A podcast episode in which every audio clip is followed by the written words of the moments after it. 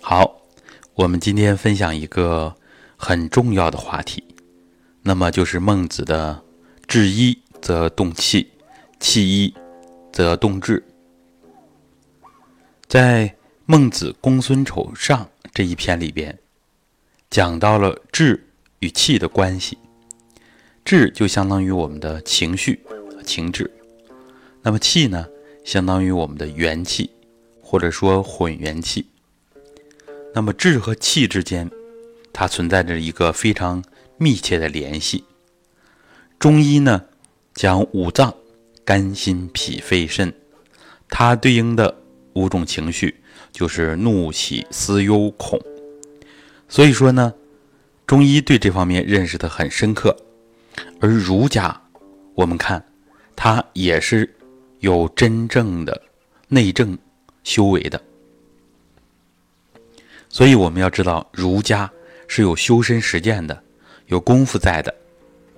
那么孟子所讲的这个“治一则动气”是什么意思呢？就是当我们的情志专一的时候，也就是相当于我们有情绪的时候。它就会影响我们脏腑的气机，比如说怒则气上，这是中医讲的啊。一怒一发怒，很多人就觉得呢气向上冲啊，有的是气的两眼冒火啊，有的是义愤填膺啊，这样胸腔气气的胀胀的，两肋气的胀胀的，然后头呢也气的晕晕的，有的人一生气血压就高啊，这都是。治一则动气，那么还有思则气结呀，恐则气下呀，等等等等。我们以后在《五脏养生功法》这个专辑里边，还要专门的一脏一脏的一个情志一个情志的来分享。那么我们先初步的了解一下。所以，我们要求大家涵养道德，要培养。中和之性，因为只有中和，才能使我们的五脏气血平和。如果长期的性情偏颇，那么一定会影响我们五脏的气血运行。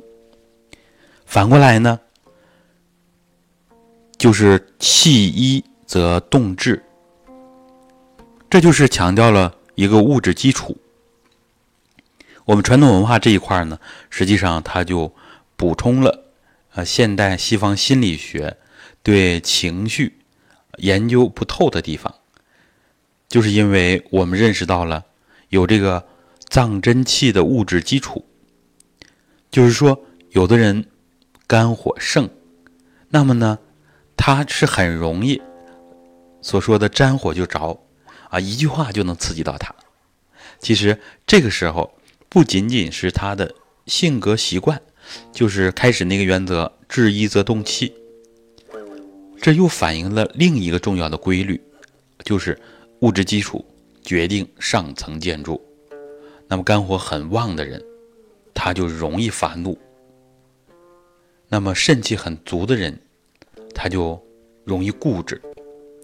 所以呢，有时候我们的性情，它里边其实。是有正反两面的，我们多数人都没有做到中，所以这个中和和是非常的重要的。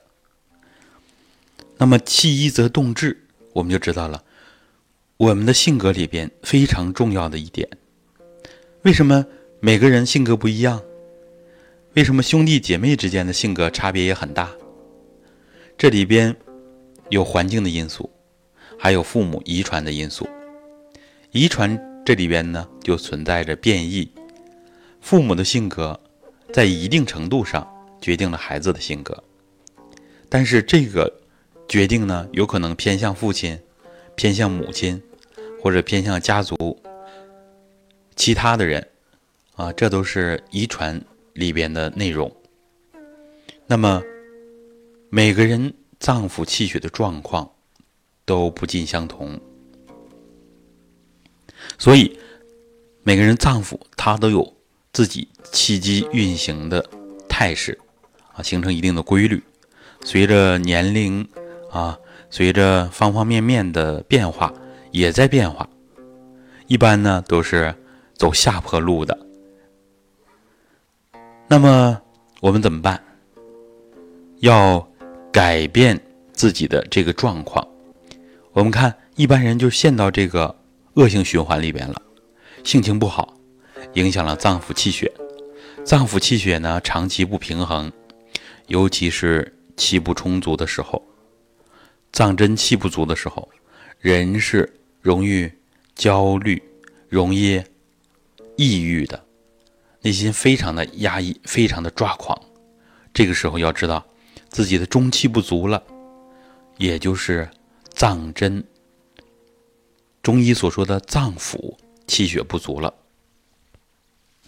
这个时候，光是心理干预啊，只这样做是不行的，必须要。补上我们这个物质基础，那么怎么办？最简单的方法，我们传统揉腹法那个揉腹，其实就帮助好多人。哎，通过练揉腹之后，心情舒畅，实际上就是补中气的作用。那么补中气，让我们很好的解决了脏腑气血不足的问题。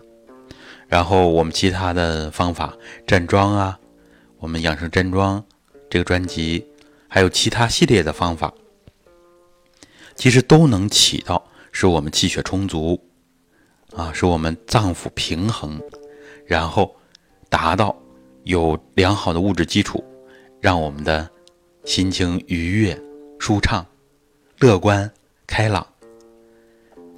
所以我们强调两个方面，一方面。主动涵养自己，一方面补足气血的不足，改变脏腑气血运行偏颇的这个习惯。